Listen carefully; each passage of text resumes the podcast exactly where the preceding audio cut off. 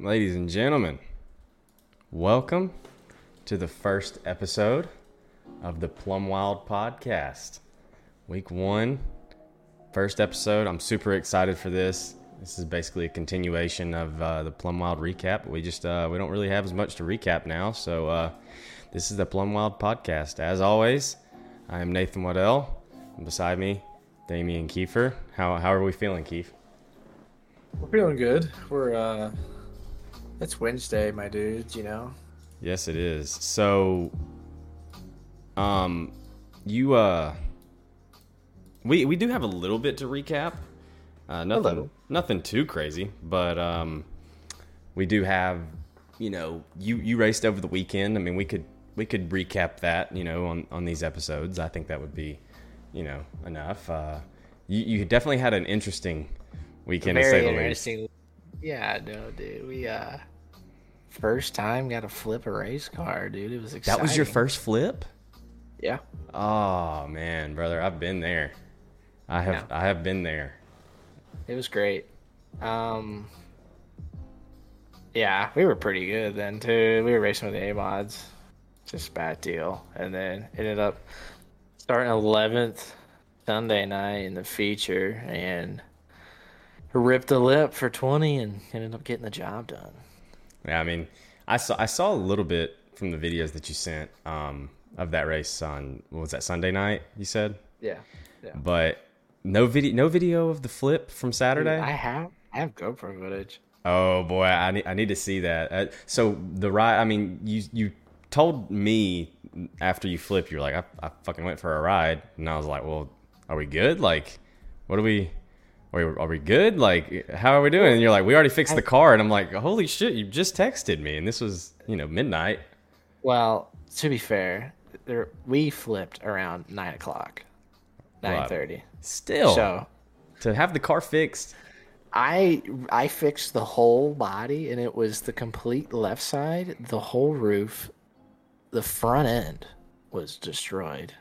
The right side sail panel and, like, the roof was like folded in half on the right side, like it was just smashed. It was bad, but I fixed it. Was a lot of it was just the body. So we barrel rolled the 2018 impressive rolls on, huh?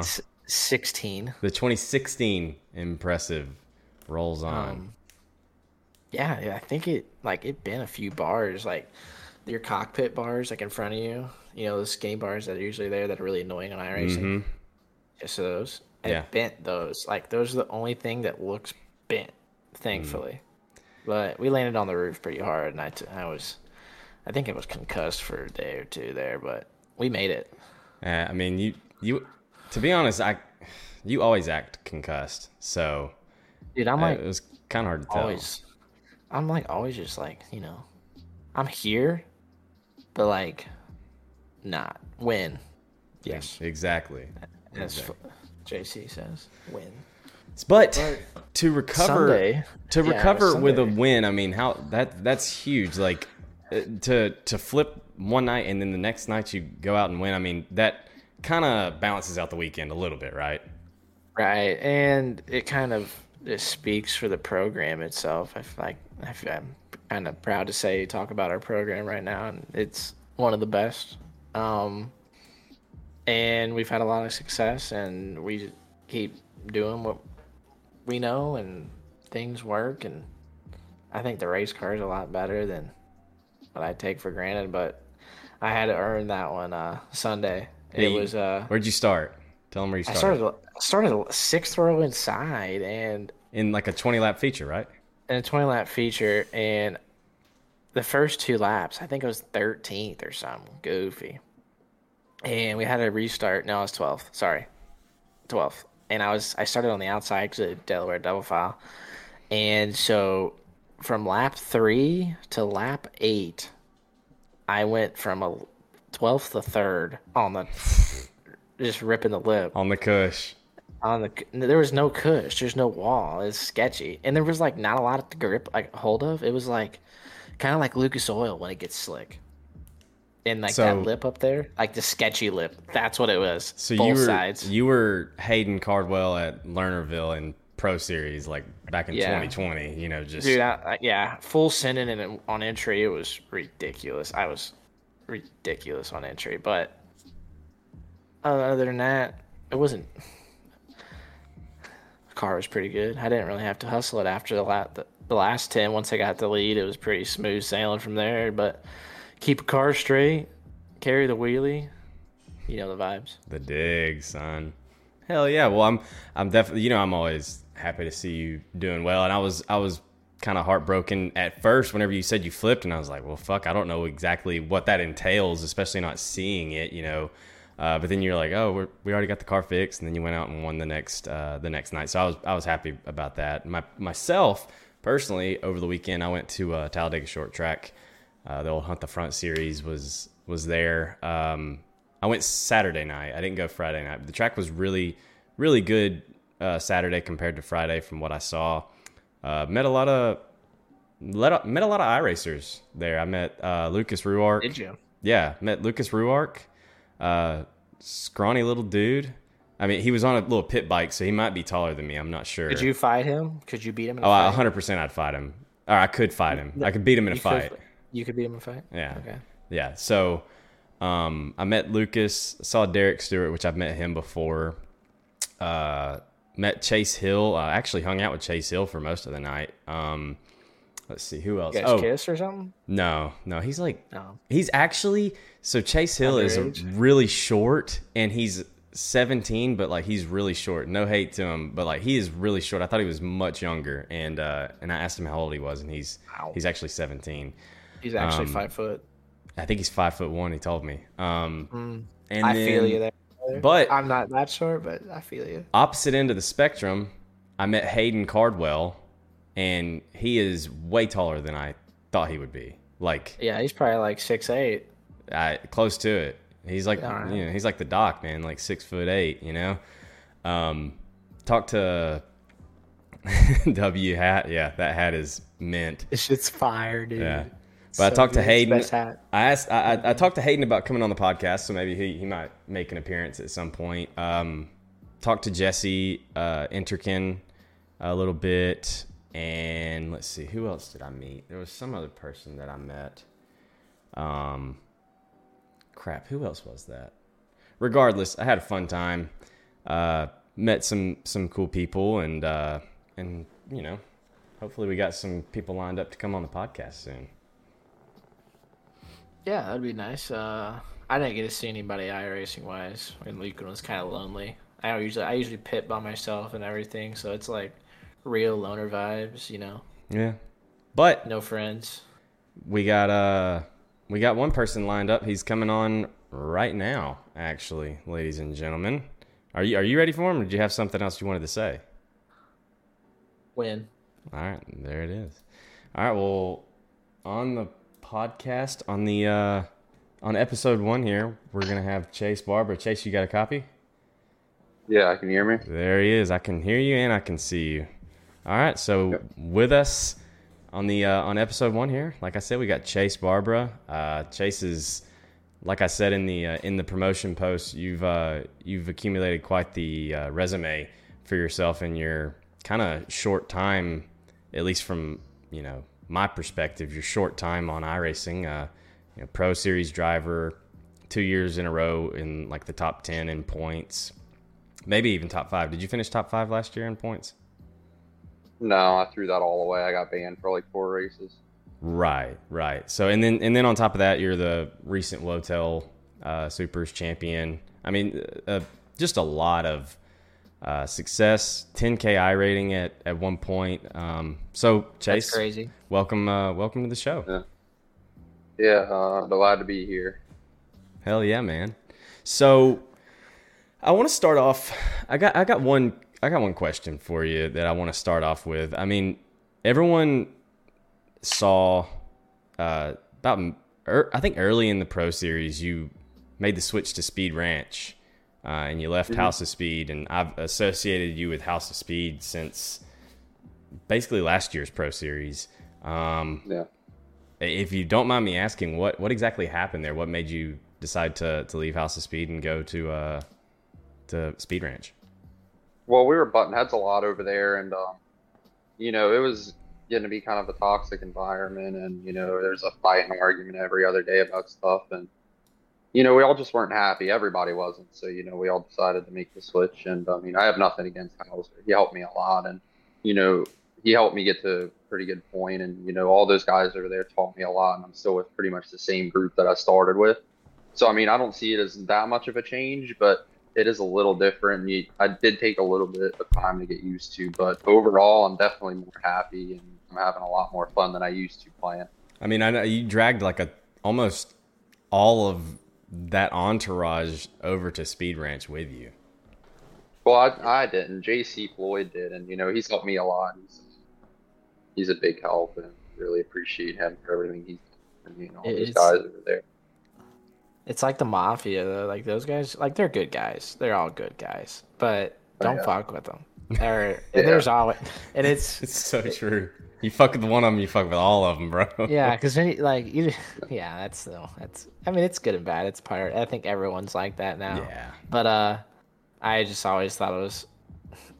I got to figure out who your next. If you do go to your next team, it's got to be something like Italian or something, because you went with like house dressing, and now you're with ranch dressing, and now you do like Italian dressing or something like that. I don't know. Yeah, something like that. The math is adding up. Thousand Island Speed Shop. Yeah, the math. That's all I could think about whenever he said House of Speed and Speed Ranch. It's immediately what I thought of salad dressing. I'm starving. Yeah. But oh, me too. Yeah. Oh, but, shit. No, you came a long way here.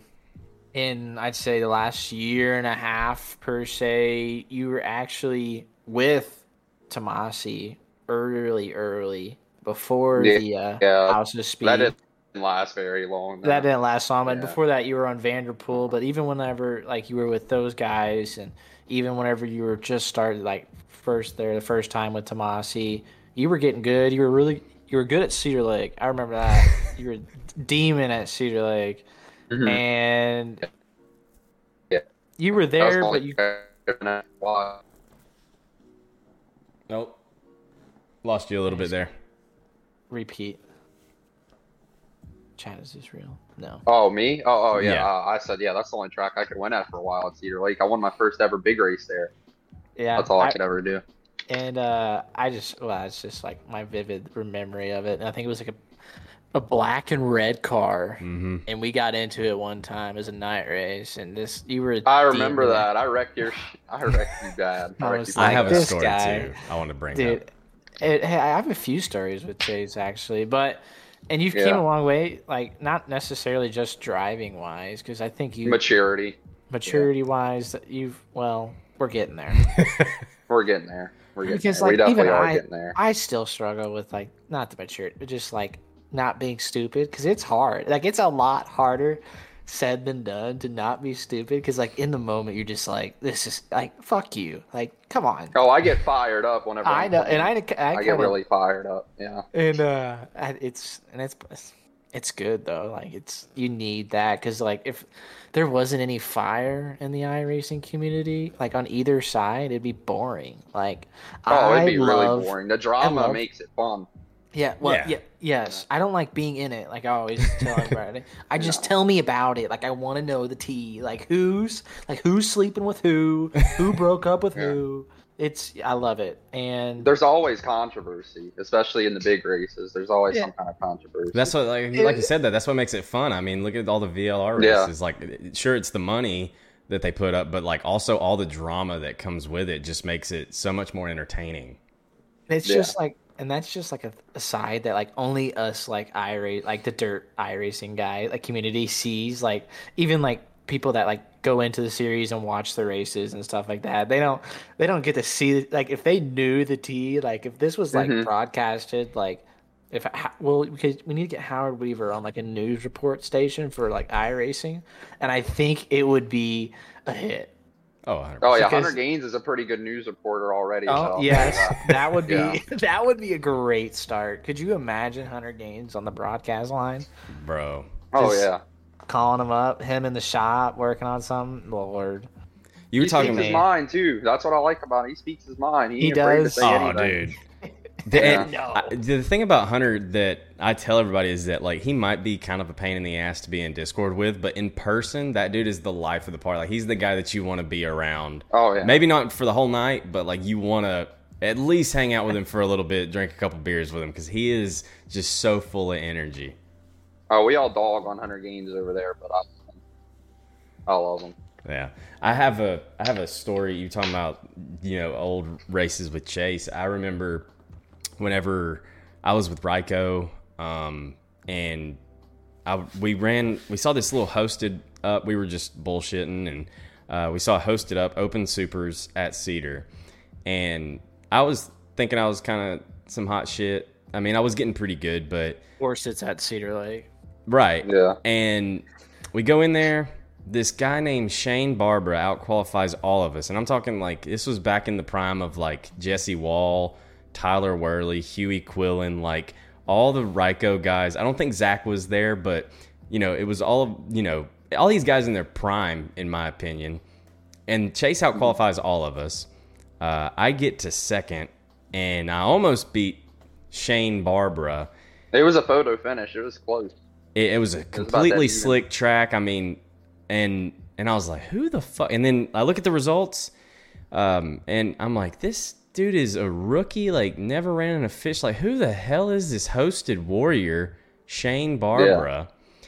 And then, lo and behold, you know, several months later. He got a sex change, and now his name's Chase. Yeah. Yeah. You know, lo and behold, months later, this guy named Chase Barbara is coming up, you know, blowing through all these bottom, middle, and then gets to top splits, and he's doing really well. And I'm like, I guarantee you that's the same guy. I still, to this day, well, not to this day anymore, but I thought for the longest time Brody was just Chase's alt account. Fun fact. No. Yeah. That could be a conspiracy theory. He needs to try and get good at it. He could probably be better than I am, honestly. Yeah, but there's a lot more help than I started out with. You know how kids are these days. Like, he doesn't want to do it. He's I didn't care about racing whenever I was his age either. Yeah, well, he's a bum. It's like I say. Just say, Brody, you're a bum. So to go back to, like, your start, what when did you start? When did you decide to start running the officials, and, like, just kind of explain all that, because I feel like you kind of started running the officials right around the time that pro qualifiers were announced. So, like, was there a correlation there, or, like, just walk me through all that? Well, I've had iRacing for a while, but I never took it seriously I played it for like 4 years, but I just get on and wreck people. Like, I just get on and wad people up in asphalt and stuff and make them mad and mess with them. But then, you know, I kind of ran the dirt late models and stuff, and I've always been around dirt racing, you know, with my family and all. That's where I grew up, and I just really liked the dirt late models, and I started taking it more seriously and trying to figure the setups out. Bought a setup or two and kind of, you know, learned off of that. And, you know, I just kept building them. And I started getting noticed a little bit, and I joined a couple teams here and there, like Vanderpool and Speed Ranch. And then for that whole pro qualifier deal, I wanted to get my eye rating way up so I could be in the top split. And I just sat there and grinded and put all my free time into it because I was really dedicated to it. And I really wanted to be good at it for some reason. I don't really know why, but I just really wanted to go and show them that I was good, because I knew I could drive. I just had to learn the maturity, how to have patience, and, you know, just learn how to race. And that's what, like, the hardest thing about, I think, racing is just knowing when to go, when not to go. Like, that itself. I struggle with that bad. I still struggle with that bad. That itself is, like, one of the hardest things. Like, because you can never truly get it right. Because, like, for instance, Saturday night when I flipped it, that was, like, one of those moments, like I should have waited, and I should have taken the opportunity, but, like, I should have waited, and, like, maybe he could have waited, or, like, he, like, it all could be, like, but it's, like, so split second, like, you can never truly make it. But the way I see it is, if you don't take the opportunity and you get stuck behind somebody, or you get stuck in line, your race is over. You can't ride behind the scene. I preach that all the time. You can't ride behind somebody and let them ruin your race. You got to go eventually, and you got to try and make a move, and you got to try to do something. I had that experience at Charlotte, actually. Well, it was actually whenever you were catching us. You were, like, it was whenever Nathan was in third and I was in fourth, and and Evan was in fifth and you were in sixth, and it's before everything. And you were ripping the top, and I got up there and I was fast, and I told Nathan, I was like, dude, get out of the way! Like, I was a mess. I wasn't running very good. you were rolling there, and you had speed, and mm-hmm. you had that. But you've had speed all away. Threw that one away. I think I could have done something because you were good. Like even like whenever you were behind there, like when Evan was there, like because me and Evan were running the top for a little bit there, but you were just a little bit better on exit, and yeah, if you were smarter. What happened? Yeah, there, if I Chase? Wasn't brain dead.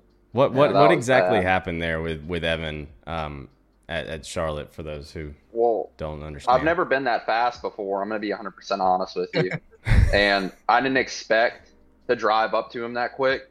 And, you know, I thought I lifted him up the lap before. You know, I was right up under him.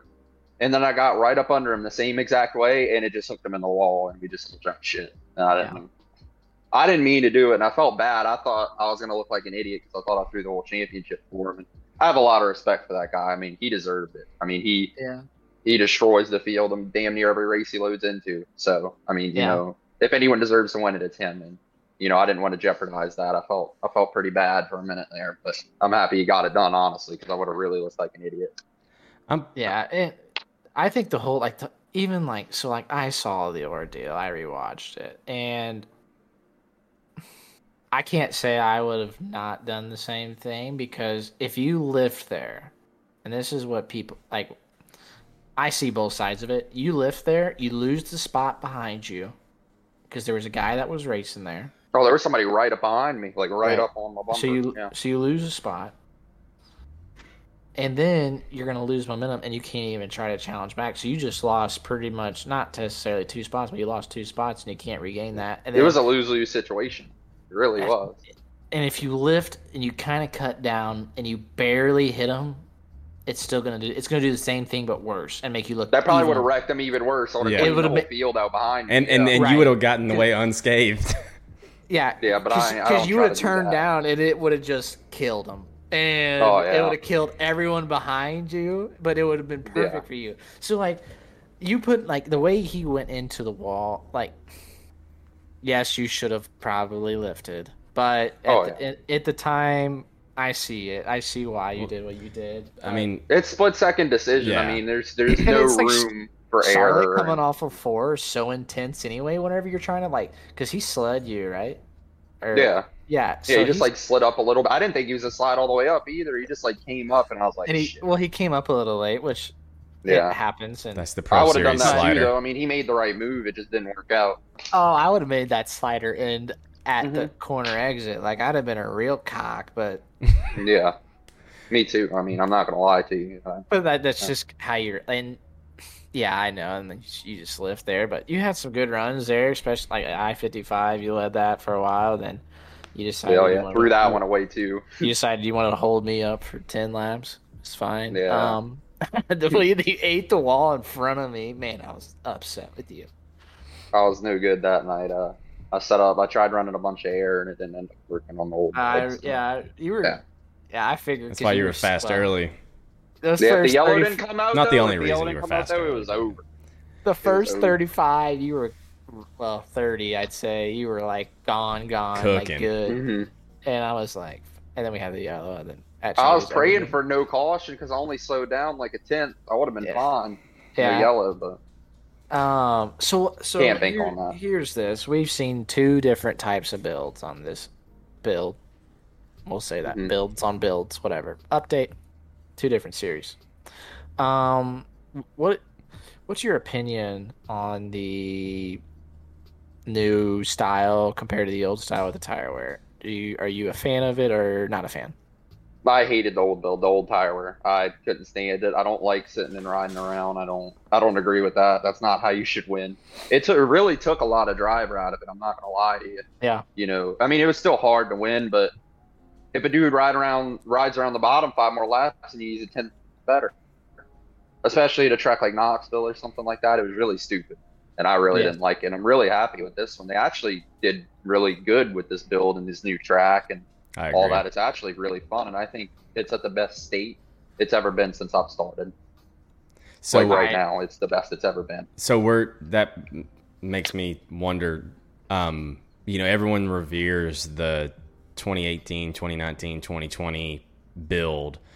were you on at that time? Like, can you compare to that, or were you on at that time? Well, I ran like a race, so I can't really tell you much, but yeah. I don't really remember. I didn't really race that, but I watched a lot of the old pro races, and they were barn burners. Oh yeah. Yeah. My only complaint with this current build, I agree is the best that it's been probably since I started. Quarter panels should bend. No, that is one of them. But my only true complaint, as far as all of it overall, is I still think the slick should be a little bit slicker, and then that grip that you see should be, you know, should have the same amount of grip, but making the slick a little bit more slicker would, I think, could widen it out. Here's how I think about this.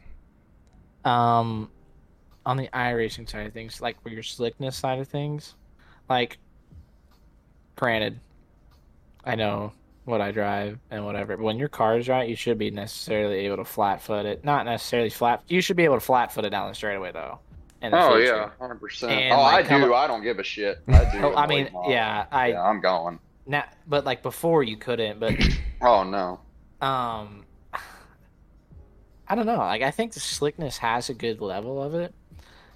Perhaps it's the marbles that. It's just so hard. Yeah, the marble deal. Like, that is still stupid though. The marbles should not be as fast as they are. I search for them during every race. Yeah, if I see a patch of marbles or something developing, I just drive right through it. Right to it. And that's where I'm going. Faster every time. Yep. Yeah, and I don't know. I'm not a big fan of like the currently right now is how you drive the cushion, and like you should be to drive a cushion. Like you have to be full tilt or you die. Oh yeah. IRL. Like, not die or whatever, but you drive over it, and if you pussyfoot it one time, you're in the fence. I mean, like, kinda. Yeah. And so, like, I at Charlotte there, like 3 and 4, you could probably went through there full tilt, but like 1 and 2, like to me, like I don't know. I wish the grip was the cushion was different. The iRacing cushion model to me is weird. They need to work on the iRacing cushion model's always been bad though. I mean, it's not been good. But I mean, I can see that's probably the hardest thing to perfect, really. Well, and it's because it's something like you bounce off of, or if it's tall, you like in your right front catches into it, and it probably wouldn't be very user friendly because I think a lot of people at first would just murder the cushion. Oh, they'd be ready to quit. But that's how you learn. Yeah, they would be. But that's how you learn. That's how you learn. That is how you learn. People hate adapting, and they hate change, and they hate it. Like, I'm not gonna lie, that's probably why I hated the old tire. I couldn't get used to that. Like the saving and stuff, I was not good at all that. Well, I finally figured it out somewhat, that I-55 there, and I paced and I learned it, and I was like, all right, I know what I'm doing. And then we had the update, and it changed, and I'm like, oh okay, now I gotta redo this again. But now it's kind of. It's easier to. Now you just go out there and drive. It's like the old build. I think for most of our races it is. Like 40, 50 lappers, like you're fine. But I think anything, which I haven't done too many, 50 or over laps, but I'm sure you still have to save a decent amount for like a 75 lapper or a 100 lapper. I haven't even done a 100 lapper yet on this. I haven't. It's all been 50, 40. I have, but it was so I really couldn't tell you. I don't know what I'd expect. Yeah. So, I don't think it's good. I don't think the tire wear is what they were trying to accomplish. I don't think can be correctly done because of how a tire actually wears, and what iRacing's physics on how a tire wears is like so drastically different. It's really, really hard to grasp. And they can't take it in the fact the character of like the track. The track has different character. It's going to wear differently, and it's not going to wear the same every single race. Right. It's all going to always going to be different, but I don't think you can do that on a simulator. Yeah, because you'd have to have like each track would have to have a different dirt texture surface, almost. Yeah, that sounds like a lot of work. Yeah. And, I couldn't even imagine. Yeah. And so then you have to get it to where like if you're sliding and you have to like make an algorithm or whatever, whenever you're sliding, what percentage that gets, or whenever you like spin the tire. Like I don't even want to do it. Like thinking of it just sounds terrible. But so I think like what you said earlier, I think we're at the best stage we've been at. And I know I haven't raced a lot, but I did race a Lernerville League race and where did we race? Charlotte. We ran in Charlotte again in WRA and Supers, and Both 50-lappers. I qualified up front, but like I like the racing in the mid-pack because like I'm not great anymore in the feature time. I'm getting old and weary. My shoulder's tired. Oh, yeah. Shut up. But, you know, the dogs are calling. It's just getting old. And nah. But, like, I think the racing's, like, almost as best, like, I've seen it. Because I'm, like, in the same boat as you. I didn't really come into – I was there on the 2019 build, I guess it was, before last build for probably a month and a half. And then I went into the next build. But I agree that this current build is, I think, driving-wise is really, really good. Oh, yeah. I like it a lot. So – there's a question from Robbie Buchanan in the chat. He wants to know, why are you not going for the Sprint Car Pro Series, Chase? Well, I'm not going to lie. I can, like, halfway drive a sprint car, but I'd just be a field filler. And I don't want to sit there and just work and get better and just try and get better in them. It's just so much work to race one of those series. And run 8th and then not even have, like, and do what? Running 8th. Yeah, that's the thing. I'm going to go into the series. I'm going to go into the series, and I'm going to be a mid-packer. I'm not even going to requalify, so I don't see it. And that's, like, my thing. Nothing wrong with that, Chase. And I get I get the splits and, like, the SOS, but, like, you can race top. Like, to me, I'd be, like, me and you, we'd both be in top split, and I'm, like, in the same. I can half-ass drive a sprint car, and I think if I put some like grind to it, I could run top 10 in those races, which in itself is pretty good to say. But running 10th in that race, you can't, like, you're running with the best of the best, and you run 8th every week. You're not even making the series. But to me, that's a lot of grinding for very, like, you have to win it. Like, and I know I'm not the person that's going to win one of those races. Like, I might pull off a 5th by a miracle, by somebody wrecking somebody. Yeah. But it's not and those things, if I touch someone and I kill someone, I'm going to feel terrible because, like, I'm already kind of a weapon in those things. Oh, yeah, me too. And it takes so much work to run one of those series, and you got to, like, well, I don't know nothing about a sprint car. I'd have to learn a completely new car. I don't want to sit there and do that. That's how I am. Well, that's going to take way too much time. That's going to take way too much time. That's kind of why I decided not to go for it. I was considering it, and I was like, "This is just too much work for someone like me." Yeah. We know the grind of, like, what the late model Pro Series takes, and, like, I know a lot of guys say, like, "Well, like, the Pro Series this year may have not as been stacked as it has been prior years, or whatever." Yada yada yada. You're still racing against the same top people, though. But it's still the pros. Like, I was telling Bogus this the other day at the end of pros, because he's gonna go for qualifiers finally and actually go for the series. He says he is. Upcoming. He says he is. He said that last year too, or this year. Like, when I was telling him, I was like, the Pro Series, like, you have the thing, you have the VLR series. Like, yes, those are very, very big series and very, very hard to compete in. But the Pro Series is just different. Like, it's like there's probably 4 guys that are missing from it that probably should be in there to make it a little bit better. Realistically, 4 or 5. There's 4 or 5 guys, like, that probably should be in the Pro Series. But other than, like, it's so, like, qualifying the other night at Charlotte, we were, like, I think the whole field was within a tenth and a half or something, and I was like that's crazy. In Pro Series? Like, it's, yeah. You talking about the one where I qualified pole? Yeah. Like, okay. Shut up. Right. Just wanted to make sure that we were on the same page. Dude. I wish I could do that. Shit, I might be able to win one if I could do that. That's my biggest problem. I'm amazed. We qualified. Wait, what did we get? 4 poles? Yeah, so 3 poles. 4 I qualified. Pole. Like, that's. I qualified pole at Port Royal. They canceled the race. Because I'm a cheeser, dude. Like, I don't. And then you qualified pole. I can't build a qualifying setup, so I don't know. Where did you qualify pole at, Kiefer? I-55. And no, I qualified second somewhere. It wasn't pole. So we got 3 because I qualified pole at shit, Charlotte. I still wish I could do that. That's better than I did all year. Yeah. Dude, qualifying, like, in Pro Series, like, if you can't qualify. It's the hardest part, and it's not even close. It's the hardest part, and it's not even close. I was, like, those, like, polls and, like, top 3 qualifying efforts that I had there, like, at the end of the season, I was like, damn, like. Yeah. Like, I felt like I won the race. I was, it's like, an accomplishment in itself, honestly. Like. Because like qualifying itself is just like so, you have to be so perfect. Like in pro and series. It's everything. It's everything. It's all that matters. You're not driving through the field and winning. No. And it's what everyone practices for anyway. Unless you're Evan, but. Not there. I don't think. Like in this new build, yeah, these guys can drive through the field pretty well. But like in the pro series, you're not starting 16th and driving to win it. You'd have to get lucky. Real lucky. Can you get top five? Yes. Pretty realistically. But can you win it in the pro series? Probably not. But so I don't know. I got a question for you, Chase. So you I mentioned that you won the Motel points. And you finished what, 6th in the pro series points?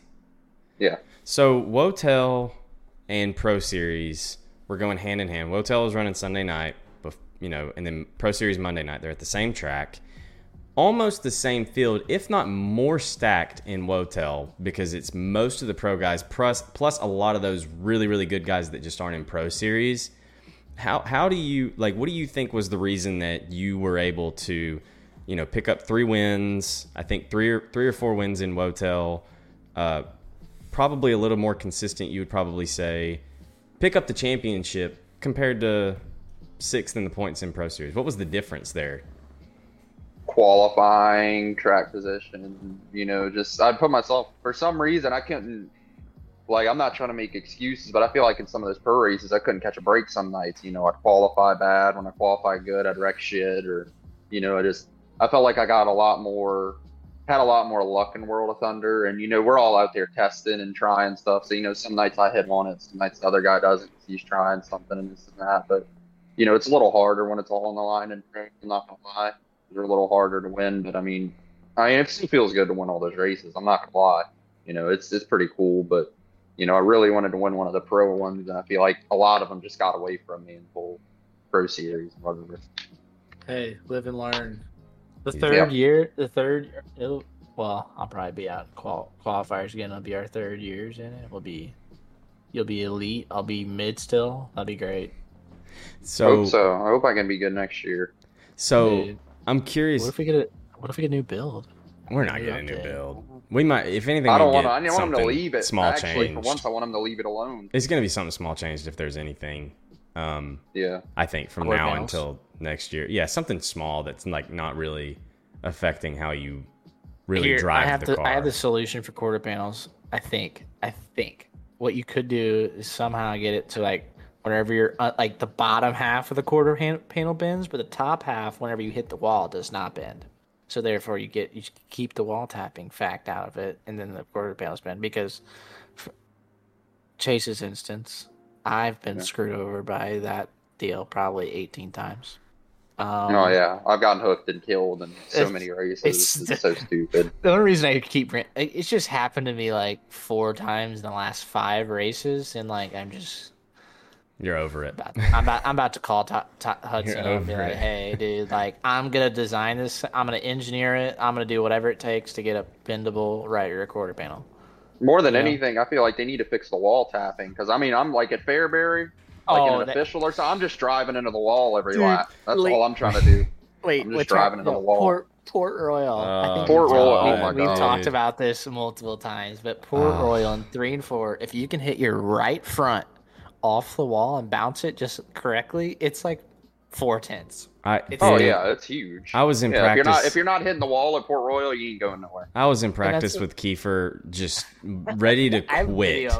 I was ready to quit. I was so pissed because he could do it and I couldn't, and I thought it was stupid. And I was like, "This is fucking dumb. I'm over this." The way he was wall riding. I mean, it is though. It is dumb. It's. I know. I was just that frustrated. I was like, "I'm done with this shit, bro. I don't want to do it anymore." You could kill the right front at Port Royal in 3 and 4, and it doesn't even affect the right front. It just bounces you off and gives you a mega speed boost. Yeah, it's stupid. It's like some Mario Kart shit. It's not. And I don't know how that's still a problem. I really don't. It's been going on since I've started the game. It's gotten worse, if anything, honestly. Now it has, because last build, people talk about wall tapping, but it was more of a wall bouncing, and you had to be pretty good in order to do it. He had to hit it at the right angle. like it was not easy, but like you could do it, but it wasn't like 4/10. It was kind of like half a tenth.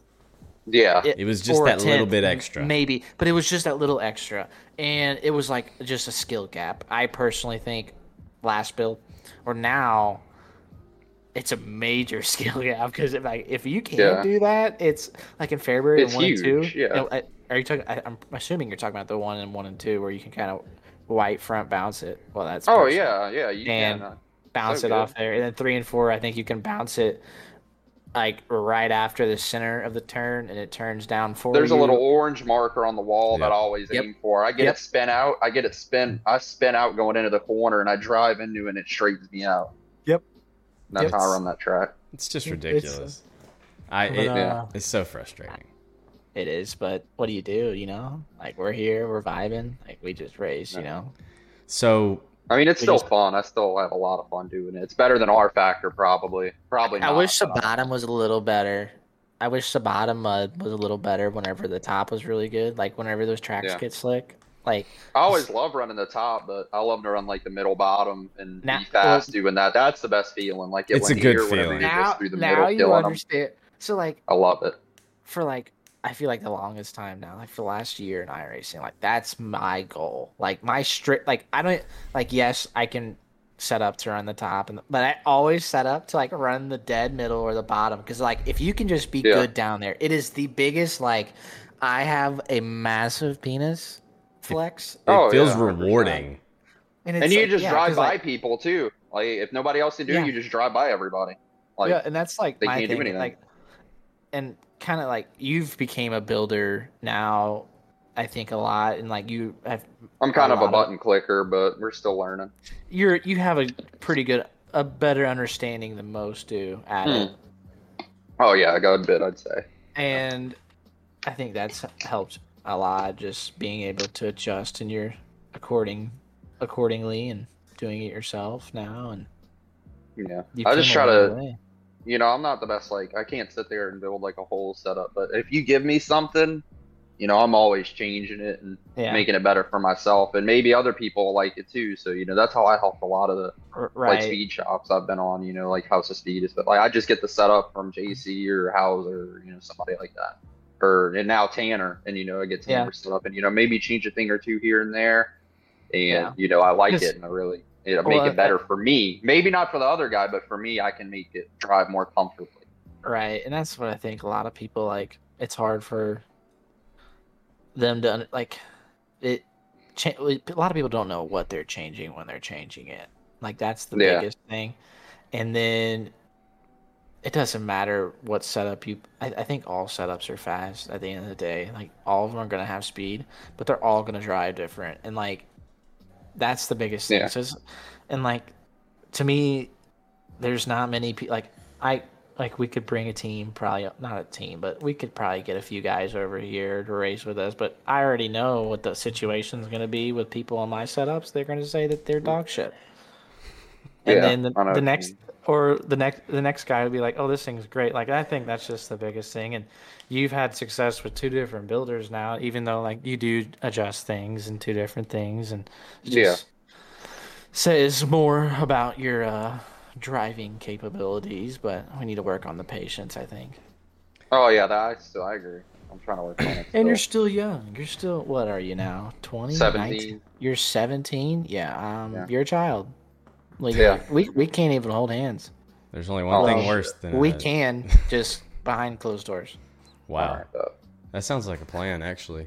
Chase, I got like a 2-part question for you. So you achieved something that only at the time I think only one other person had achieved, and that's reaching 10K I rating. I remember like the build up for it. Like you were grinding. I could see like you're getting close. You finally hit it, and then you lost it, and you lost pretty far down here recently, and then you're on the upswing again. I think you might be right at 9K now from the last time I checked. Yeah. But what was that like hitting 10K, and then what exactly happened to make you drop back down? Well, I didn't care about keeping it. That ain't what I was worried about. I just wanted to hit it, and now I don't give a shit. if I hit it or not again. As long as I have above 8K, I don't care. Yeah. Yeah. If I drop below 8K somehow, that's when we'd have got to tear up a lot of shit, well, but that's like a little bit. That's where it gets sketchy. At. There's only so many people that have hit 10K. Like there's only three. Like just in dirt, there's only three, and then there's probably about 20 or 30 like overall who have, maybe less. So it's pretty insane to out of concurrent like active members. I think iRacing has somewhere around like 150,000, 200,000 maybe. Maybe you wreck one race at like 9,700. You wreck from one race and you lose like 200 almost, 160. I bet it's probably 300. Like that's, and then if you win like a 4K, you probably gain an I rating. Blake and Evan hold it because they don't race that many officials. I don't. Right. I don't see that. I just do it to go in there and have fun with my friends and stuff. But from their perspective, they're just in there. They go run a race, and they're competitive. I mean, they're always going to be competitive, but. And, they get out front and they win. But, if they race more and, sometimes you can't control getting your shit jumped. Sometimes you can't control it. It don't matter how fast you run. Yeah. So that's why I think it's so much easier for them to keep it because they don't race as much. But, I mean, I don't blame them at all. Yeah. Right. I mean, so my next part of the question. So whenever were you over 10K whenever the new build came out? I mean, you were obviously high. No, I was like 90. I stayed around like 9,700. The whole last build. So I'd never go over it. Regardless, though, you were really highly I-rated. And at that point, just based off of I-rating and then your success in other, leagues and your previous success in the last Pro Series, I asked Evan this question. We get a new build, and you're the third or second highest I-rated guy. You have had success on the old build. How much pressure did you feel on yourself to kind of have this immediate success on the new build? Well, I knew I could drive it. I mean, I feel like I can adapt to the driving part no matter what. I feel like in a late model, I have the feel for them. The feel never changes no matter what build. You still want the same feel, and you know what feel you want. And that's why I think I'm a good button clicker. I just go off a feel. I know what I'm feeling, and I know what I want because I've driven the car so much. So, I wasn't really worried about that. I was worried more about being dialed in and, having the car to be able to make it happen more than the driving. And I knew I could probably get on and drive it, and I would have to learn and, adapt and whatnot. But I knew I could probably adapt pretty easily. I wasn't too worried about it. I was excited for it because we'd raced the same build for a year and a half. Yeah, we all over and over and over again, and it was getting boring. There was a lot of hype for it. There was a lot of hype for it, and. Like we talked about, I really enjoyed this new build. It was an exciting day getting on for the first time on the new build. It was just so different. Were you actually excited though? Me that day? I was at first, and then I got on, and that shit was dog shit. How long did it take you to realize something's not right here? 10 laps. 10 laps. Yeah. Whenever I looked at my tire and I was like, oh my God. 10 laps and we're already this fucking worn out.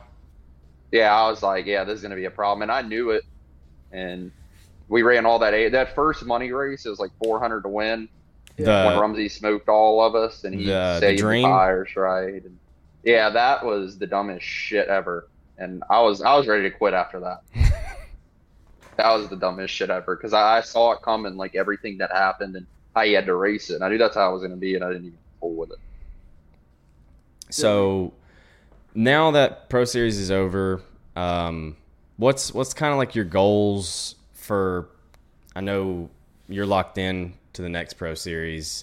What do you plan on doing really in this time from now to next Pro Series? I mean, do you just going to keep running officials like normal, and or are you taking a break, or what's the deal? I've definitely backed off. I don't race anywhere near as much as I used to. Now I kind of get on like 1 or 2 days out of the week and really race a lot, as opposed to where I'd be racing all the time. But, I'm just out there riding around right now, just having fun. And like the VLR series for the UMPs, I'm having fun with that. Like I'm actually like having fun. I can't believe that shit. Like, it's How are you doing really in fun it? And I'm actually enjoying it. I'm third in points. How'd you do Monday night at Cedar? I finished fourth at Cedar, and then I got second last night. Oh, they raced last night? Yeah. At Charlotte, wasn't it? Yeah. That's right. Yeah. Who ended up winning last night? 33 car. Ah, that guy. Yeah. Yeah, I heard he's pretty good. Oh, yeah, he's all right. He's decent. He's a pretty good driver. Yeah, we had him on. You know, he was our last guest, and he's a little bit of a character, man. I mean, we all know that Evan is like not very talkative and all that, but I think we were able to get him to talk a little bit, and so that was fun. So we've ran a lot against each other.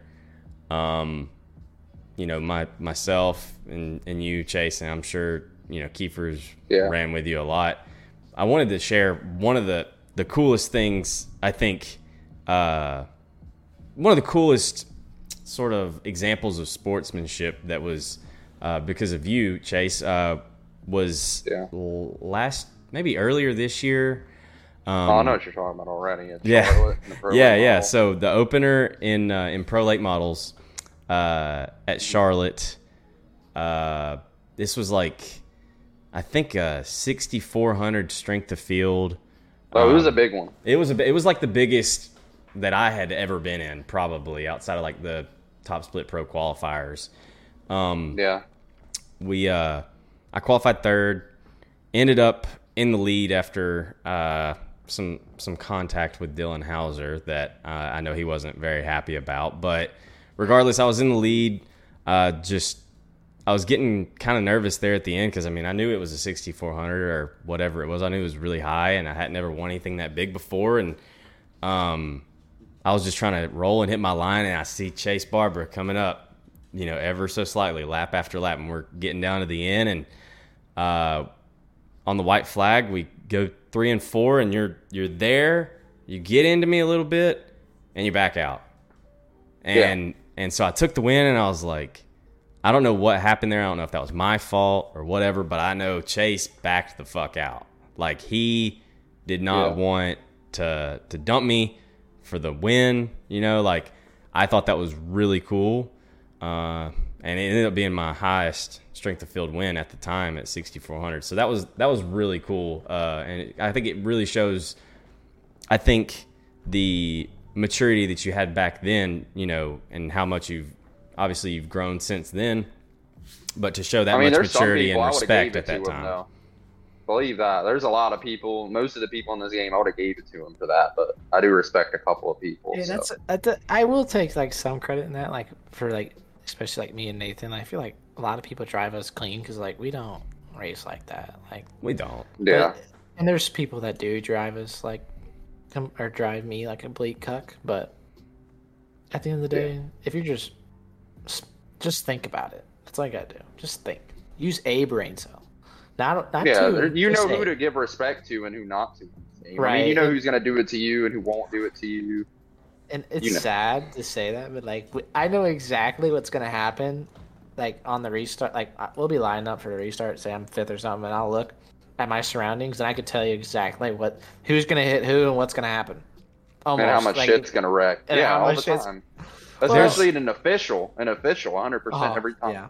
Yeah. You can anticipate it, and you can really win that. Like, if you know what's going to happen. Show that patience a little bit just by knowing who's around you. And there's only a handful, there's only a handful of guys on the sim that, like, I know just it does not matter. Like, they're going to be a cock to race against. Like, whenever there's going to be contact. There's only a handful of those kind of guys. Thankfully, to me, it seems like. But you're definitely not one that's like that. I know that I can race around you as hard and as clean as I can with Kiefer. As hard as you're going to be. That's like what's good about like what I say about racing you and Evan. Like you're going to make us race hard too. Like that's me. I mean, I'm a little rough, but I don't just try to go out there and wreck people. That's the way I see it. Like, if I have to give somebody a little bit to get them out the way, or something, I have to. But, you know, I never go out there and just, like, try to wad people up and all that shit like some of those guys do. Like, those guys straight up go out there, and they will just wreck your shit. Yeah, you did though. You did admit that at the beginning of the episode that you did at one point in time get on iRacing to wreck people. Yeah, but that's when I didn't care. This is the growth that we've been talking about. Carburetor cup and shit. Carburetor cup. Listen, so chat. Carburetor cup. I gotta wanted to open it up if y'all have any questions. I'm out of questions for Chase here, so if y'all have any questions, I'll pass them along. Your dad's actually in the chat, it seems, Chase. He says he gets a little bit of that patience from his dad. I'm too nice on the racetrack. Would you agree? Oh, he's way too nice. I'm nowhere near as nice as he is. He just drives around, and I don't know. It pisses me off sometimes, but I feel it's okay. I'm a nice guy too a lot of the times, but I will say this. The other night, I did have one little outbreak. It was my first one ever, and it's hard. To do that, to keep your patience though. That's harder than it is to like. Are you talking IRL or iRacing? I think once you get to be older and shit, mature. Yeah. Are you talking IRL or iRacing, Keith? I'm talking both. It does not matter. No. I mean, like you said, your outburst. Which one was it? Oh, that was at Macon Speedway the other weekend. Whenever the lap car wrecked me and absolutely KO'd me while I was leading the race. Oh, dude, I was definitely frustrated. One of those moments. Could you imagine? Yeah. It's like it's like he almost Ryan flattened me. Wait, is Jay Casey in here? Shit. That's the thing. Yeah, that's the. Yeah, no, it wasn't like that. But Chase, cars. In real life, you got shit tore up and you got to put it back together. You got to put your shit back together and do all that. That's what I was more upset about. It was like I know how much work goes into it and like what he just broke. You have a lot of work when you don't junk shit, and then when you tear shit up, you got even more. So that's the worst part. So there's too much work. That's the best thing about iRacing. I just hit a button, it resets. Win_XD_69 has a question. Says, ask Chase why he threw the win at Charlotte. You have a I ran over the 33. Yeah, that's That's definitely Logan Rumsey. Do we think that's Rumsey? Because this person's been in my chat a lot recently, and I have no clue who they are. Probably kind of a new account. Rumsey was in here, he was in the podcast here. I don't know about stream recently, but in the podcast the last few days or last times we had it, he's been in here, and now he's not been in here, but this new person. It's still the same comments that Rumsey would make, you know? Yeah. Rumsey makes certain comments, and it's a comment, you know. J.C. Floyd wants to know why didn't he win the gobbler on the God set SMH. Oh, what happened? I was running third in that deal, and then we were getting drugged away from because the guy in third's internet decided to break, and we lost the draft. So there was a draft. That guy for having shitty internet. There's a draft in street stocks. I would have never guessed. Me either. Not anymore. But it used to be so bad and ruined. Do you remember Volusia and street stock? It was awful. Yep, it was terrible. It was even bad at Lucas Oil. That's what I was getting at. It was the last gobbler was at Lucas Oil, and in street stocks there was a draft. That's crazy. Do you? Now I'm curious. Do you still run? Jordan Gage won that race too, by the way. Yeah. Well, everybody. Yeah. He's a wheel man. Anyways. Do you still run street stocks? I mean, I know you used to run them a lot. Yeah, dude. Robin's racing in street stocks. That's my shit. So you still go out there and wad people up, and they don't even wreck. I love it. Never been a fan of street stocks. I really have. I love racing, dude. I love racing some boats. I'd rather race a Pro 2 truck at Lima Land. Hey, I like the street bangers. Oh, I like them, brother. I just never really. They're harder to drive than a lot of people think they are. They take a lot of finesse. They are a pain in the ass. Like the wheel movement, dude. Like if you don't have your steering, this is a street side thing. I'm trying to think. Ratio? 4-1. The steering ratio, yeah. If you don't have that right, dude, you feel like you're a monkey fucking a football. You don't even know what you're doing. I mean, you're all over the place. You're turning this much. Yeah. Well, I see some guys start out on iRacing and. I help guys out on wheel settings all the time. I'm not. Help J.C. Floyd then. He wants to know your wheel settings. No, I ain't gonna. I don't share people my legit wheel settings, but I tell people like what you should know. Like I know the legit wheel settings. 8-1 is gonna make you feel like you're special ed. 4-1 is gonna make you feel like you know what you're doing. Like simple stuff like that. Like things like the little things like that are like just like steering offsets. Well, you stuff. Said like you said that that people don't understand that at first. It's like mind boggling. Like, it makes you way better. I can't even drive the 6-1 box on the street stock. Like I go out there and spin, and I can't even make a lap. Well, that's what, like I was like getting like that's why you have to be a wheel because I remember like I think on the fix set when I like you know the rookie street stock series like when I first started it it was 8-1, and I forget what I was like. I don't know, like 2 months after having a game of playing these street stocks. Still rookie license. I was terrible at the start, by the way. I was doing the same thing. People hit me or bump me, I'd kill them. So, like, I've been there, done that. But I was like on 8. I was always on 8-1. And I'm like, dude, like, I'm wheeling. And the guy finally told me, like, he's like, oh, go to 4-1 or 6-1 or like whatever it was. And I was like, oh my God, this is way easier. Mucho's better. I'm even better than I thought. I still hated him. Oh, I still don't like him. Yeah. I like the speed. Like I'm a speed guy. Like, but I just like to go fast. Chase said that you know street stocks are harder than you think, and I think that's true for any slow car because the slower it is, the easier perfect. It is. So the closer the competition is. So like you just have to be that much better. And though I don't like them, I know that there is a lot of skill that you have to have in order to compete in something like the Gobbler. Where you're like, oh, those cars are easy. I could fucking run well in that. Well, it's like, okay, they're easy. Everyone's, you know, going to be good at it. Well, the thing is, you have some street stock ringers like J.C. Floyd and Jordan Gage, Kyle Jared, and some people like that where, you know, they're good. You know, they're really hard to beat. Like, you gotta have so much finesse in those cars and throttle control, and you got to be perfect.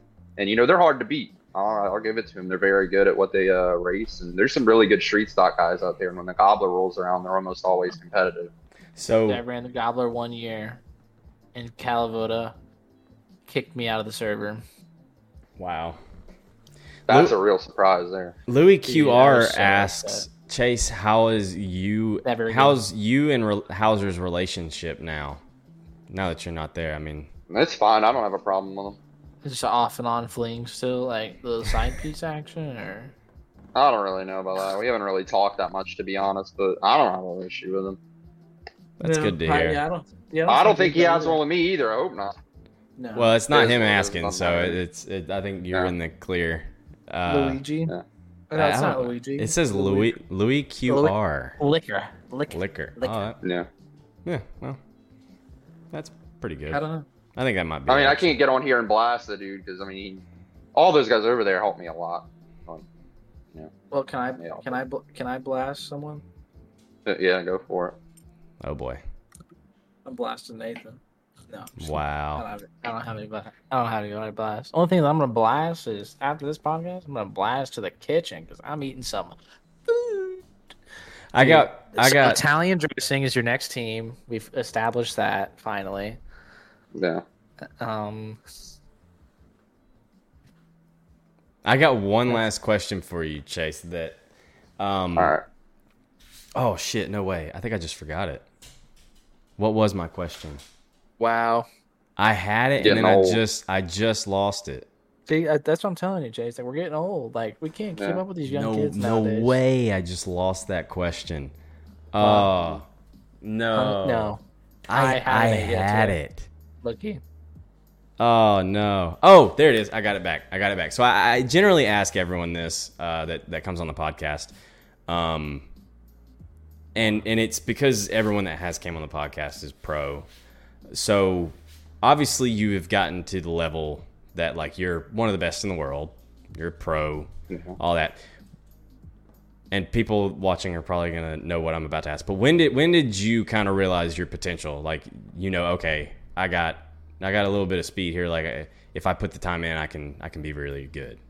Well, I had like 4K I rating one race, and I loaded in a top split race at I-55, and I mopped them up pretty bad. And like Blake and Evan and everybody were in there. I was like bamboozled. I couldn't believe I did that. Like I didn't know what to do with my hand. But you knew that's when I knew I was probably pretty good at it. So you knew who everyone was. Like you were up with it. Like you knew, you know, these who these people are. I couldn't believe I did it. I mean they were all on it too. I mean they were good, and I just got lucky. It was kind of a one lane track. I'm not gonna lie. And I was just out there driving around, and I got it done. So. Well, hell yeah. That's when I really noticed. I mean, I was pretty good. Fuck, I've never beat them, but I still think I'm decent. You know, I can imagine. I mean, it's hard. I mean, they're the best. So I've only beat Evan one time. Actually, I've beaten Evan and Blake, but both of them were in heat races, so I don't think they really count. Not really. Evan and Blake. I mean, that's the top two. I mean, that's who you're trying to beat every race. So, but dude, Beta Industries to the top next season. Oh, yeah, 100%. Beta Industries on top. Drip and Rip wants to know how long until Chase joins Alpha, because I guess everyone's doing an Alpha. I don't know. No, I'm on Beta. I'm on Beta Industries. It says Beta. It's still looking for drivers. I'm on Beta. I'm on Beta. Dude, Beta is where it's at. Well, that's got to be Rumsey. You're not on Beta? Yeah, I don't know what you're doing, bro. That's got to be Rumsey. Beta Industries is looking for. That's got to be Rumsey. Like, there's no way it's not. Yeah, 100%. Yeah, it's not kids. It's not even close. I agree. All right, well, that's all I've got for you, Chase. Do you have anything else for him, Kiefer? No, not right now. We've had a pretty good podcast today. Yeah. It went well. Definitely very good. Chase, thank you so much for stopping by, coming on the podcast. It's been a blast, man. Congratulations on, like I said, on the sixth place in the Pro Series points and overall successful season in that. And then the Wotel Points Championship, like that's really impressive too. So congratulations on all your success, man. All right. Thank you. I appreciate y'all for having me. Absolutely, buddy. Yeah, y'all have a good night. You too, bud. You as well. All right. Well, that was Chase Barbara, another excellent guest, another fun guest, another guest that we ended up talking to way more than we anticipated. Than we anticipated for sure. So, but a fun. I got some chicken cheese and rice calling my name, dude. I'm stoked. All right. One last thing I want to ask you. What do you got? Some racing coming up. Not this weekend. You posted on Facebook, but when's the next race? I mean, what are we looking at? Actually, I'm taking the next 2 weekends off. Wow! But then I come back with the BMOD Bash, which is in Tri-City Speedway, which is $1,500 to win Friday night and $3,000 to win Saturday, and then we have a 3-day or there's a $1,000 to win race, BMOD race, and that dough run for like a Halloween. And then we got a 3-day show at Brownstown Bullring coming up at first weekend in November. Then there's probably about 2 or 3 more weekends after that. Season's still going pretty strong for us. Besides the next 2 weeks. So the Hart Limited Modifieds, you're still leading the points in that. How many races left? There's 3 races left, and we have the points championship wrapped up now. You have it wrapped up now. 3 races before. Well, there he is, right there. I could miss the next 3 races realistically. There's our points champion right there, then, ladies and gentlemen. Wow. Damian Kiefer, Hart Limited Modifieds 2023 champion. Congratulations on that. Thank you. I mean, how many races? So, what's the tally at this in this season now? How many races have you won? Our wins, 18. Fucking 18, bro. It's been pretty crazy, and it's been crazy to think. So, like the Hart Series, I've won every race that I've finished besides one. I mean, I ran, and this race I didn't win was I ran second. To me, it's pretty crazy because like those other races I broke leading. Like every race that I didn't finish, I broke leading. Like that's just kind of crazy to think. I personally put you up there with Bobby Pierce and Ricky Thornton this year. Honestly, like you're up there with those guys. Well, ours has been pretty good this year, and we've won 3 or 4 A-mod races this year in the B-mod, so we've been pretty good. I'm excited for the future, and hopefully we get a dome invite. That'd be pretty sick. That would be very sick indeed. Well.